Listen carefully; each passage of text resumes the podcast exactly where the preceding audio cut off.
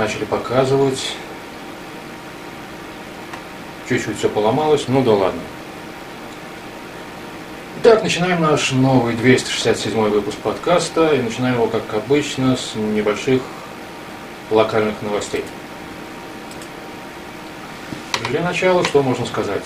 Продолжаю бороться с Зеном. Получается не очень, так сказать, с переменным успехом.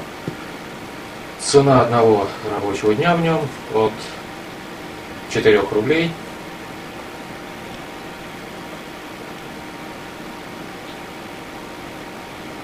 до 200 рублей. Вот как-то оно вот так.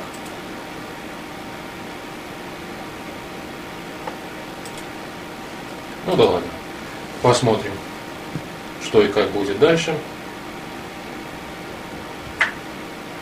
И будем дальше с этим разбираться и все такое прочее. Так, посмотрим, что у нас работает в чатах. Так, отправили тест.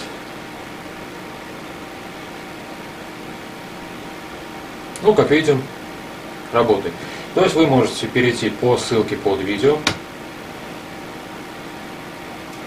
по любой ссылке, и отправить сообщение прямо сюда. За денежку, и ваше сообщение будет прочитано, разобрано и все такое прочее. И можете отправить сообщение просто через чат на YouTube. Прочитаем мы его или не прочитаем, покажет время. Но на бесплатный, бесплатный пирог я бы не сильно рассчитывал. Ну, как говорится, ладно. Приступаем к самому подкасту.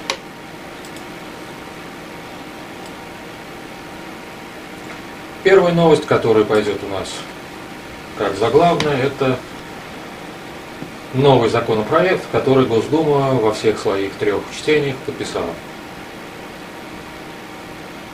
То есть мы теперь будем ждать, когда подпишет президент, как составят список предустановленного российского программного обеспечения, и будем смотреть, как все это выполняется на практике. Многие уже начали кричать, то, что этот закон создан специально для того, чтобы выгнать Apple из России. Если честно, я не вижу никакой угрозы для Apple. Написать небольшой скриптик, который реагировал бы на подключение зоны России при первичной активации телефона. И потом просто-напросто бы скачивал втихаря от вас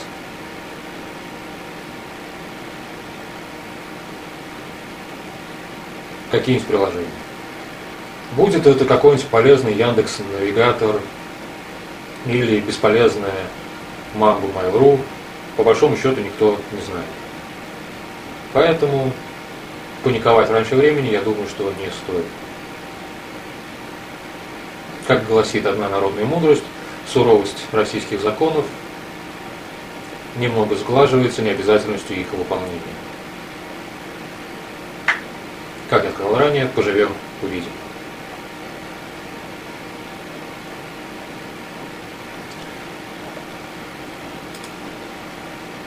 Следующая новость, которая пойдет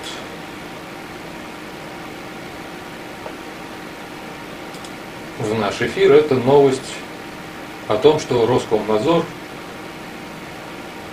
собирается вести учет пользователей различных сервисов. Сам он слишком занят, и поэтому сам вести не будет. Будет выдавать какие-нибудь предписания владельцам сайтов, сервисов и прочих служб.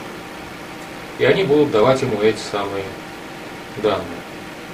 Пока в законопроекте выписаны только одни штрафы. Сколько будут штрафовать? Насколько будут штрафовать? За что будут штрафовать? Но при этом нигде не упоминается о каких-либо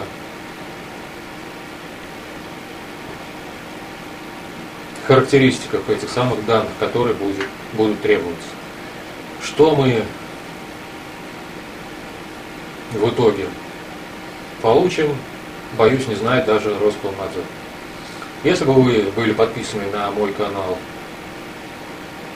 на Дзене, ссылка на него, кстати, есть в описании под этим видео, если вы смотрите на YouTube, то там есть большой обзор этого законодательства. Не самого законодательства, а то, что я думаю про то, как это будет выполняться, как это не будет выполняться. И все такое прочее. Поэтому, как я уже говорил ранее, поживем увидим. И вполне может быть окажется, что закон будет каким-нибудь полезным. В чем я, если честно, немного сомневаюсь. Но мы с вами не государственные мужи. Что и как и зачем все это делается, нам неизвестно, поэтому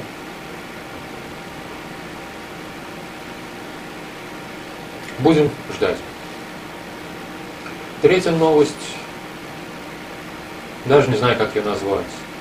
В описании написано, что это новость о взломе Сапсана.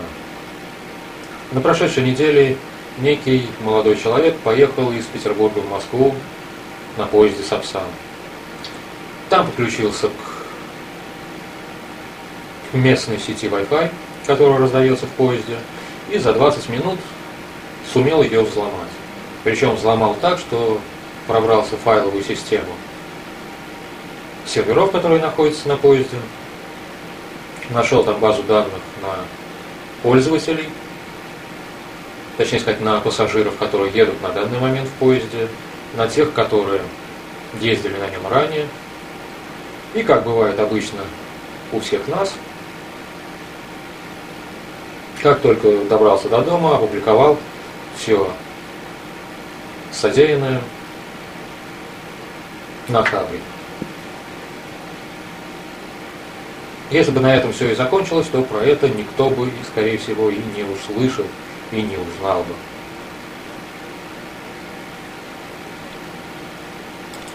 Но с учетом того, что данный персонаж все-таки опубликовал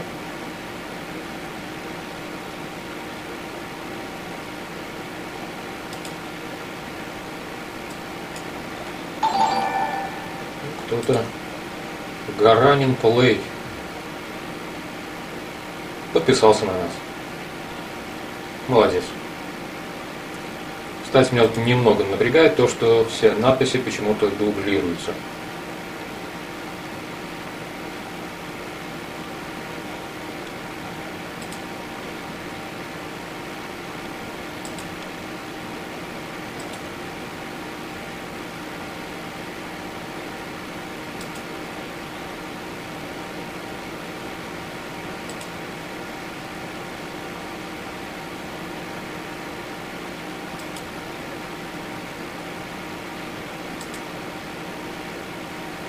Ну да ладно, пускай дублируется. Итак, на чем мы остановились?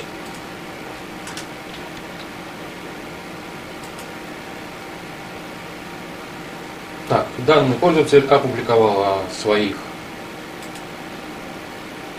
похождениях о взломе Сапсана на хабе. Это стало известно сотрудникам РЖД, которые, как они заявляют, протестировали систему поезда, не нашли никаких критических дырок, ну и в принципе заявили о том, что данный молодой человек ничего не взломал, а просто-напросто поднял шум, чтобы немножко пошуметь. То есть погнался за хайпом, как сейчас это принципе, модно делать. Если честно, то на Хабре последние пару-тройку лет я не появляюсь по причине отсутствия интересных для меня там статей. Поэтому задать вопросы данному персонажу у меня не получилось. И отсюда получаем двоякую ситуацию. С одной стороны, один персонаж заявляет то, что он взломал, нашел эту самую базу данных. Другой персонаж заявляет, что может быть и взломал, но найти базу данных не мог, так как в файловой системе поезда она просто-напросто не хранится. Соврать могут как первый, так и второй персонажи. Эта ситуация также описывается на моем канале Дзен, но, как показывает практика, среди моих читателей данная тема не сильно интересна. Одну секунду. Да. Да.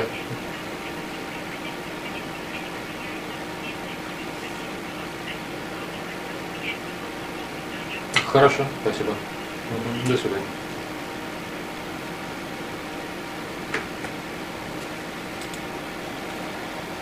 Пришлось ответить на телефонный звонок. Ну, чтобы вы всего этого не видели, оставил немного. То есть, возвращаясь к той самой ситуации, кто обманывает, неизвестно. Может быть, обманывает представитель РЖД, который хочет скрыть тот факт, то, что база данных на пассажиров поезда, а как заявил первый персонаж, который взломал этот самый поезд, базы данных со всеми паспортными данными и прочей ерундой. То есть для определенного криминального элемента эта база может быть вполне себе полезной.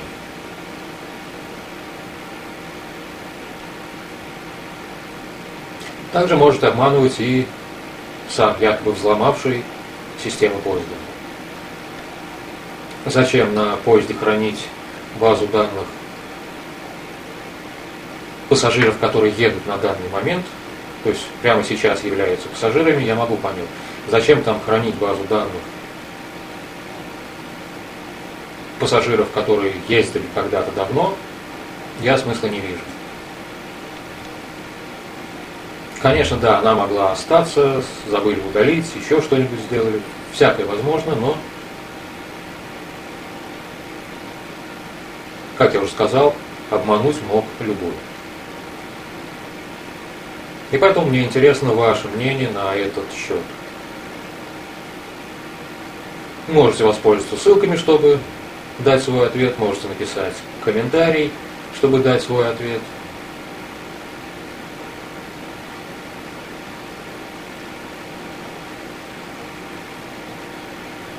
То есть, как вам удобно. Но я бы все-таки рекомендовал пройти по ссылке на мой Яндекс Дзен канал и там уже все расписать. Где мы спокойно можем почитать, обсудить, ну и другие плюсы, минусы этой системы.